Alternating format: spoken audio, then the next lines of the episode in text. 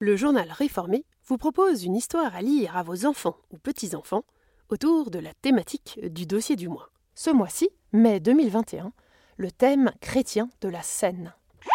La petite histoire de réformer pour faire réfléchir les enfants. Des histoires pour les 6-10 ans, imaginées, lues et montées par Élise Perrier. La famille gourmande.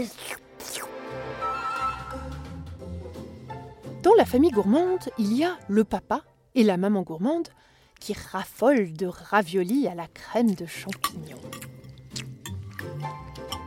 Fifi gourmande, la fille, ne résiste pas devant les cordons bleus. Et Dédé, le fils, rêve nuit et jour de poireaux vinaigrettes. Les repas de la famille gourmande étaient un vrai régal. On les partageait tous ensemble, autour de franches rigolades, tout en se racontant les aventures de ces journées. La bonne humeur fut à son apogée autour de la table quand maman gourmande annonça la naissance à venir de Gédéon. Fifi, Dédé, vous allez avoir un petit frère Tous s'exclamaient Dans la famille gourmande, j'aimerais le bébé Gédéon Et l'on se réjouissait de lui faire découvrir son plat préféré. Le petit dernier ne tarda pas à faire honneur à la gourmandise de sa famille. Dès qu'il vit le jour, il se saisit du sein de sa mère et but tout son lait d'une seule gorgée, ou presque. Les mois passèrent, et il découvrit le plaisir des aliments en purée. Puis des dents lui poussèrent.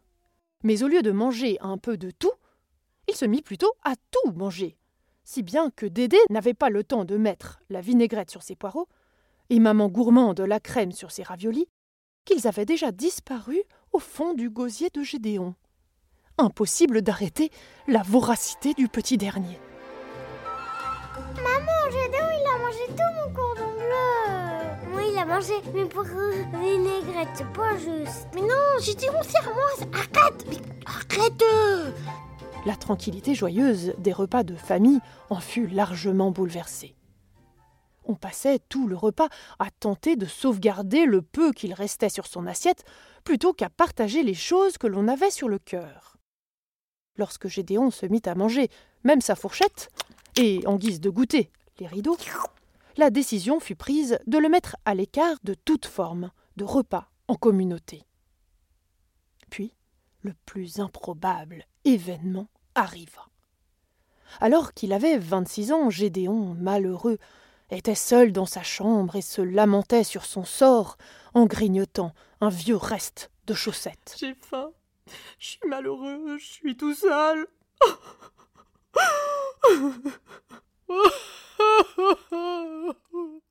Léa, la meilleure amie de sa sœur Fifi, qui était venue passer une après-midi chez sa copine, aperçut Gédéon dans l'entrebâillement de la porte. Elle tomba instantanément amoureuse de lui. Elle l'invita à dîner chez elle. Salut, Gédéon. En fait, euh, j'étais avec ta sœur et puis je, je t'ai vu là, tout malheureux dans l'entrebâillement de la, la porte.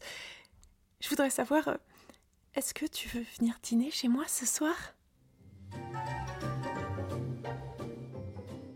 Tous craignaient le pire. Allait-il manger la chandelle? Qui sait, peut-être même la nappe, et faire fuir celle qu'il aimait? Toute la famille gourmande qui observait la scène du coin de l'œil n'en crut pas ses yeux. À la lueur de la bougie, Gédéon partageait avec Léa son plat préféré, une omelette au fromage. Ils mangèrent à leur faim et rirent de bon cœur. C'est drôle. oh non, te... c'est vrai? Oh, C'est incroyable. Aucune fourchette, aucun verre, aucun rideau ne disparut ce soir-là, ni plus jamais. L'histoire ne raconte pas comment la fin du repas s'est passée, mais la rumeur veut que quelque temps plus tard, une nouvelle famille se créa qu'on appela la famille Partage. C'est vrai? Oh, C'est incroyable.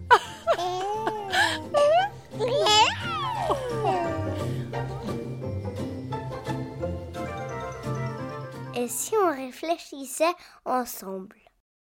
À ton avis, pourquoi Gédéon est-il malheureux? Qu'est-ce qui te réjouit quand tu passes à table avec tes parents ou avec tes amis à la cantine, par exemple? Pour toi, le moment du repas n'est qu'un moment destiné à se nourrir ou c'est aussi partager un peu de ce que tu vis, ou un moment pour écouter tes parents, ou poser tes questions? Qu'est-ce que c'est pour toi le moment du repas? Le savais-tu? Les repas occupent une place importante dans la Bible. C'est une manière d'exprimer que Dieu désire manger à notre table et partager avec nous. Il veut être notre invité. Jésus a lui aussi adopté cette tradition de repas. Il en a partagé beaucoup avec ses amis. La scène, qui signifie repas du soir en latin, est le nom donné dans le christianisme au dernier repas que Jésus-Christ a pris avec les douze apôtres peu de temps avant sa mort et sa résurrection. Jésus compare le royaume de Dieu à un grand repas de fête. À bientôt pour une prochaine histoire. Un audio réalisé et monté par Élise Perrier et produit par le journal Réformé.